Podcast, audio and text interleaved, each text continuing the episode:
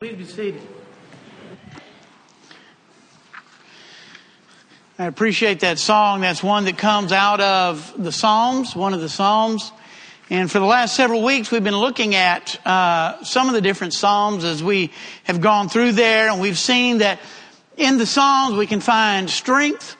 Uh, in the Psalms, we also find struggles. In the Psalms, we find solitude. Uh, I love the Psalms because it's in there that you really see the entire scope of human emotion. Uh, it doesn't matter what you may be feeling at a particular time. David or one of the other psalmists felt that way as they were writing. And to me, at least, I can always find something that fits into what I is going on in my life. Psalm chapter 13 begins with these words, How long, O Lord? A question often raised by God's people who are struggling with God's timetable, uh, struggling with understanding God's wisdom uh, and working in their lives and in the lives of others. Perhaps Noah asked that question as he was building the ark in the midst of a wicked generation. How long, O Lord, till you destroy it, till you bring judgment? Get Abraham certainly asked that. Okay, God, you promised me that I was going to have a son. You promised me that I was going to have descendants that were going to be more than the stars in the sky and the sand on the seashore. And it's been, you know, 25 years and I'm old. How long?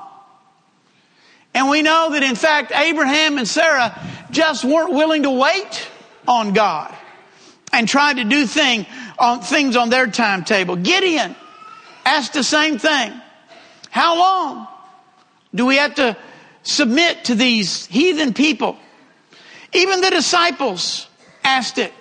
You remember after Jesus was crucified and he rose from the dead and they're waiting and he's about to go up into heaven and the disciples say what? Now? Now are you going to set up your kingdom? It's a kind of a how long question because Jesus basically ignored them and said, no, no, no. Forget that question. Well, how long then? And in Revelation chapter 6, we even see the souls under the altar crying out to God, how long? How long until you bring judgment on the world? How long do you bring it all to an end? And you know, over in Peter, he talks about the fact that, you know, people ask that question quite a lot. You know, how long? Or since the Lord hasn't come back now, he's not ever going to come back. And Peter says, remember, with the Lord, you know, a short time is a long time. So don't be getting all worried about how long.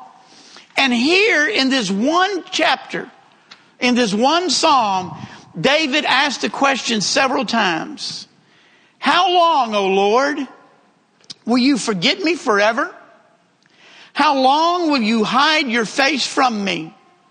How long must I wrestle with my thoughts and every day have sorrow in my heart? How long will my enemy triumph over me, over me? Look on me and answer, O Lord my God.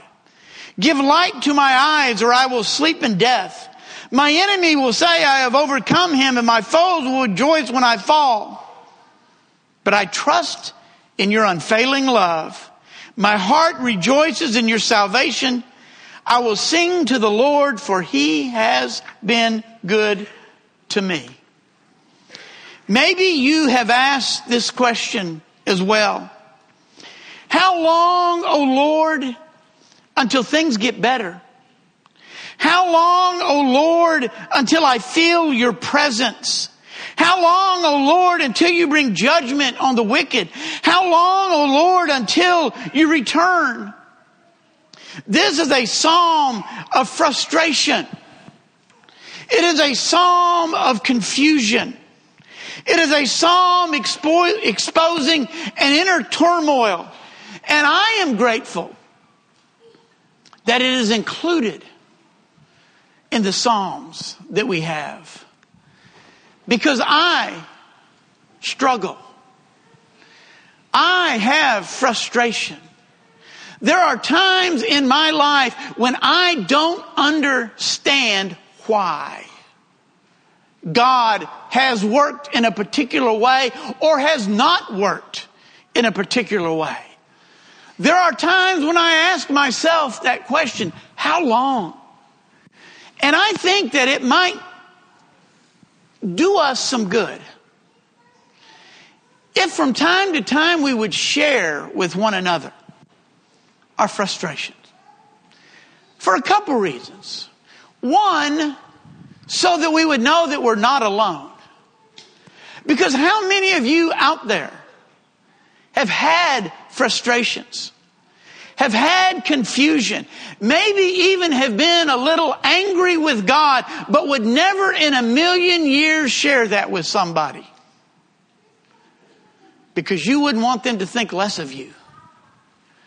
You wouldn't want anybody to know because you feel like you are the only one. Everybody else out here has it all together. Every else out here, everybody else out here has perfect understanding. Nobody else in the church has ever struggled with understanding God's will. Well, we act like that sometimes. And I think that hurts us. But if we shared with one another, then it would help us to understand we're not in it alone. And then that would lead to helping one another.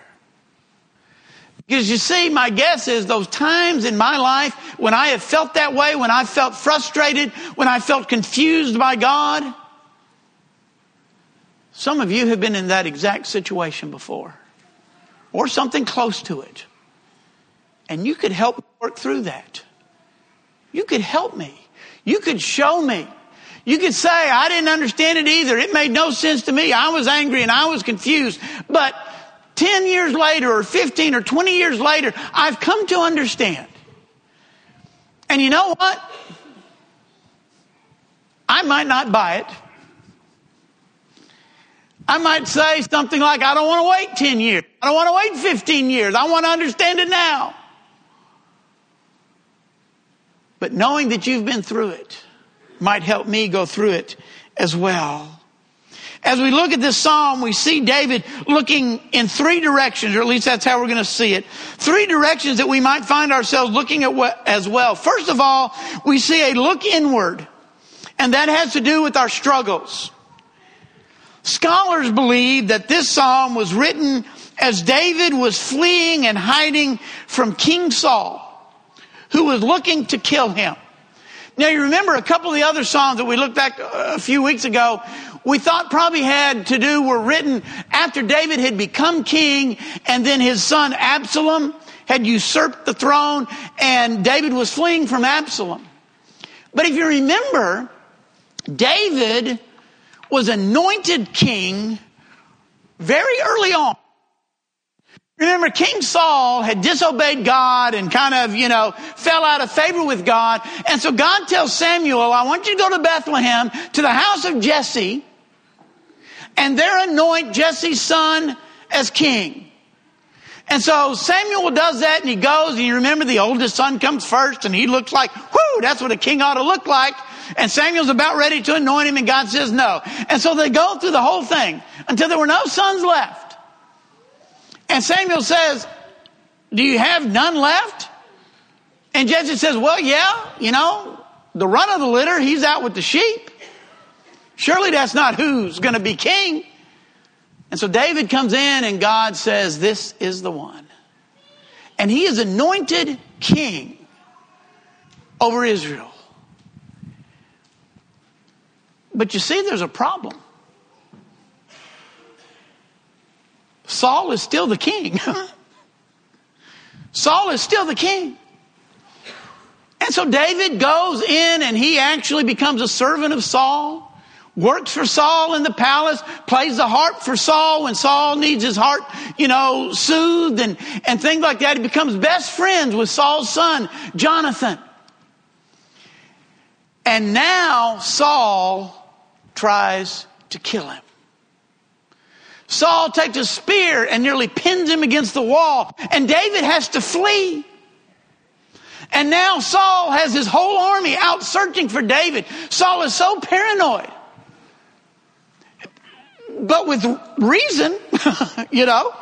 But he's paranoid and he wants to kill David. And David is now, you know, out fleeing for his life. And I'm sure he's sitting there thinking to himself, what is going on? God, you anointed me king. I didn't ask for it. I was out minding my own business, watching the sheep.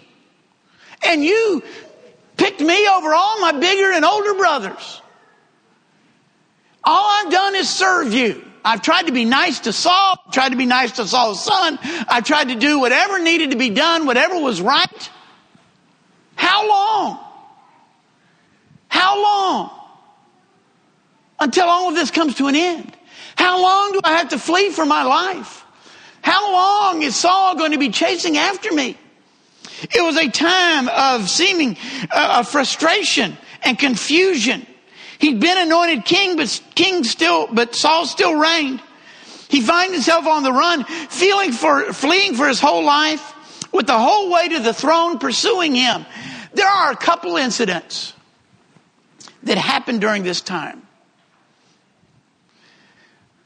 which I know David had to find confusing because I find it confusing. Not that, but what I'm saying is, is, is if I find it confusing way back here, David going through it kind of had to find it confusing. Saul is trying to kill David. David has already been anointed king. He's not king, but he's been anointed king. He was still king. Saul is still king chasing him, trying to kill him. And one night, David corners Saul in a cave. And he has the opportunity to kill him. And he doesn't. He just cuts off a corner of his robe and leaves.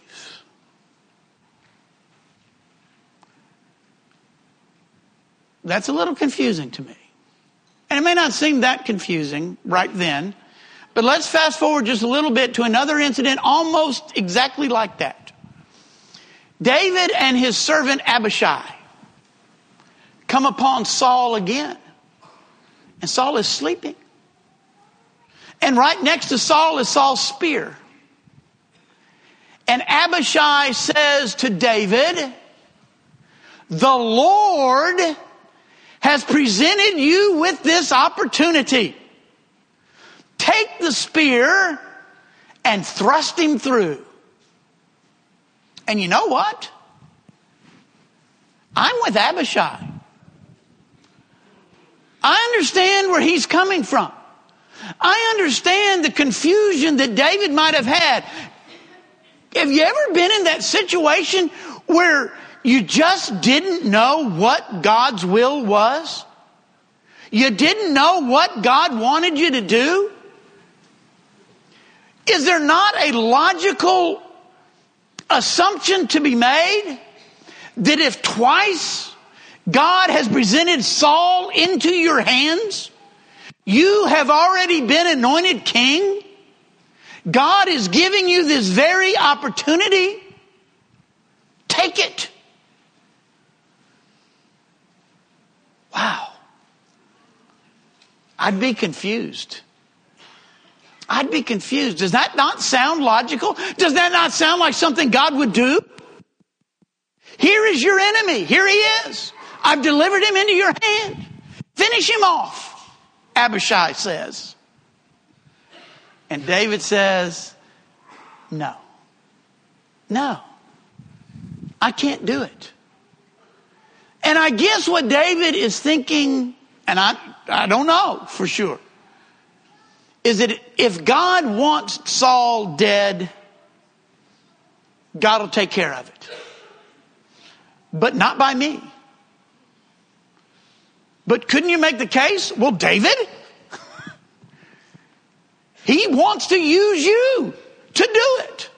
Confusion, frustration, all this is going on in David's life. He doesn't understand what's happening and why it's happening. This is not how David had envisioned his life. This is not how he envisioned God's plan. I guess David kind of thought that after he'd been anointed king, he was just going to kind of hang around. And when Saul ultimately met his demise, then he would kind of step into that role. He certainly, I don't think, envisioned the fact that Saul was going to be so paranoid and vengeful against him that he was going to send his entire army out to kill him. Not what David planned on. Many times in, the, in our lives, we might find ourselves in a similar situation. You know, when we come to God, we come with expectations. We come with a vision of how it will be once we start to walk with Him. And when things don't go as planned, or at least not as we planned, we struggle. We question. We become frustrated. Notice what David says, and I love this, and we've looked at this before, but I love it when he says, Look on me and answer, oh my God. Is that not something that a parent says to a child? Look at me when I'm talking to you. Look at me. Oftentimes when I'm out with the kids or whatever, you know, you know, they don't pay attention a whole lot. Not these here, it's all the rest of them. Uh, well, no, these here too. And so, like, we're on the bus or whatever, and we're going to get off, and I need to make a really important announcement. I, you know, all my announcements are important. But anyway, it's a really important announcement. I will tell them I, I want to see everybody's eyeballs right here. Right here. I want to see two eyeballs, everybody, right here. Looking at me. Okay? Isn't that kind of what David is saying to God? Look on me. Look at me. Any of you ever had to actually maybe grab the chin of your child? Are you listening to me? Are you looking at me when I'm talking to you?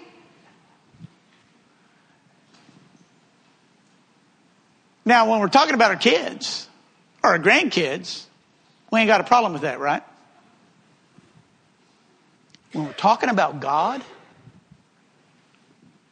ooh, ooh, you know, there's a line, right?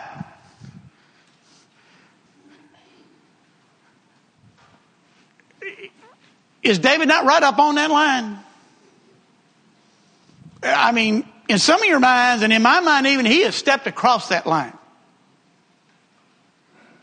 Look at me, Lord, I am talking to you. Look at my situation. Do you see me?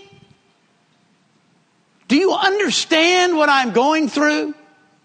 Do you get what is happening in my life? He's begging God to see a situation and intervene. He wants God to recognize what's going on in his life. And when we look only inward, we can become discouraged and frustrated and angry.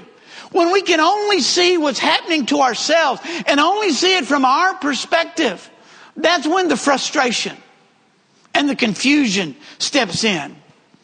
But David also looked outward and he saw his enemies. David is being pursued by enemies. They want him dead. He senses perhaps even, go ahead, Johnny, he senses perhaps that even the end is near. You know, talk about confusion. This is Saul and the entire army. Does David really think he's going to be able to elude and escape them forever? Do you not think there's a part of him that thinks, or maybe at least I would, would think, you know, I'm tired. Eventually they're going to get me. And my enemies are going to win.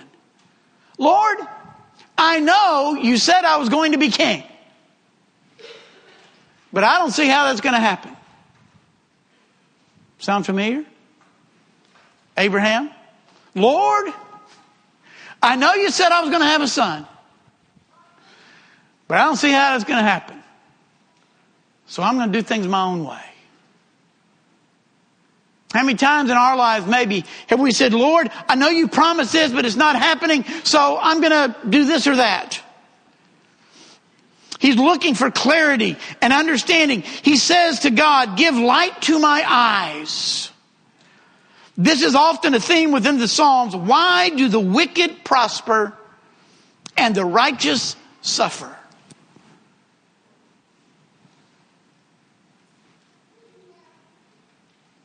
I'm glad we don't struggle with that today. I'm glad that nobody in here struggles with the idea of why the wicked prosper and the righteous suffer. We all do, I think, from time to time. It just doesn't seem fair. It just doesn't seem right. God, you have said that we will overcome our enemies. You have said that we will, we are, we are victors already.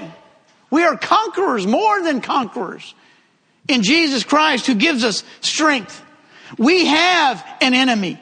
And we ask ourselves, why is all this happening to me? Where is the protection of God? Where is his sh- the shield that he's promised? We have an enemy and that enemy threatens us. But listen, that enemy is not atheism. That enemy is not liberalism. That enemy is not humanism. That enemy is not materialism.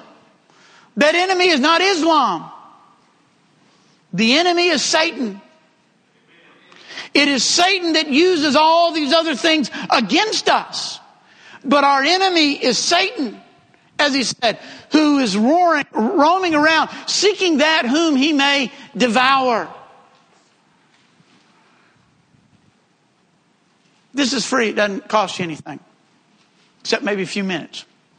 How many saw the, the thing that was on Facebook? Where the two antelope were button heads, they were interlocked. Some of you did, some of you didn't. So I'll tell you. It says this is what happens when we fight amongst ourselves or something along that line. And you see these two antelope, and they're, you know, button heads, and they've got their horns locked. And from way, way back in the distance, you see the lion coming through the field. And the lion is getting faster and faster and faster. And the two gazelles or antelope, well, I don't know what I said the first time, but the two aminals uh, were sitting there so into fighting one another and locking horns with each other that they never saw the lion coming until it pounced and devoured one of them. We have an enemy, but we got to make sure that we identify the enemy. And that enemy is Satan. He uses people. He uses nations. He uses situations to attack us. He tries to isolate us and confuse us and use our relationship with God against us. What? How can Satan use our relationship with God against us? To Eve, he said, Did God really say not to eat of that fruit? But God promised you this and this and this. So if He hasn't given it to you, maybe there is no God. Or maybe He doesn't love you. Or maybe He's not that powerful. And so he uses our relationship against us. Satan is powerful, but not all powerful. Satan is cunning, but all, not all knowing. And at times we may find him overpowering or credible, but we need to rely on God. And that leads to the third look, and it is a look upward, and it is the idea of praise. Many times we have seen, I remember when we were going through the Old Testament, I remember Chuck would sit here and we would go through, and 99 times out of 100 in the Old Testament, when the word but occurs, it's not a good thing. Especially when we're talking about the kings. Remember that? And so and so did what was right in the eyes of the Lord, but he did not tear down the high places or he did not do that or whatever the case may be. Here, here, the but is good. But I trust, verse 5, in your unfailing love. My heart rejoices in your salvation. I will sing to the Lord, for he has been good to me. God is, and God loves me, right? We have talked about that over and over and over and over again. And here we see it again in the life of David. How long, O oh Lord? I'm frustrated. I'm confused. I'm angry. It doesn't seem right. It doesn't seem fair. Are you listening to me? But I will trust in your unfailing love. I will sing praises to you, for I know that the Lord has been good to me. In our times of frustration and confusion, we need to draw even closer to God, not push Him away, as we have a tendency to do. Peace and understanding come from a closer relationship through prayer and study and fellowship and worship. It helps us to understand that the confusion and the frustrated frustration is rooted in our limited understanding. When I am confused, when I am frustrated, if I can remember that God is and God loves me, that He's good to me, then I will know that the problem is with me. The problem is my understanding, not God's power not God's love, not God's will. I don't understand. But I trust God and I will follow him and he loves me. Recognizing God as the Almighty, praising Him as our Savior, and singing that God has been good to us can see us through the most difficult times in our lives. Two quick things that we take from this psalm. One is, I believe, God understands our frustrations. God understands that. He, gets it. Because He knows we're not God. He knows we're human. He knows we can't understand everything about Him and about His will. Now, within our frustration, He wants us to have faith. In our frustration, He wants us to, to, to trust Him. In our frustration, He wants us to remember that He loves us and He cares for us, but He understands that we will be frustrated from time to time. You know, God didn't say, rip that one out. No, we're not doing 13. We're going to go straight from 12 to 14 in the Psalms. We're not going to do a 13. I don't like that one. No. He showed the frustration because I think he understands that we are frustrated. And secondly, in our frustrations, we turn to God, turn to God, not away from God. Yes, there will be times, I think, in all of our lives when we ask, How long? How long? But we will still praise and we will still sing because the Lord has been good to us. If you're here this morning with someone who can help or encourage you, we invite you now as we stand and as we sing. We hope by listening to this lesson, you have found a better understanding of the Bible. And through that better understanding, find a closer relationship with God and His Son, Jesus Christ, our living Savior. If you have any questions or desire more information, please feel free to contact us here at the Daingerfield, Texas Church of Christ. You can find us at dfield.org. That's D F I E L D C O C dot O R G. Or you can email at dfieldcoc779 at AOL dot com.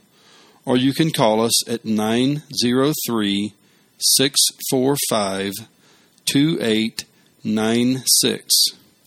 If you are local to the Daingerfield area, we would love an opportunity to meet you and encourage you in person at 818 West W.M. Watson Boulevard, Daingerfield, Texas 75638.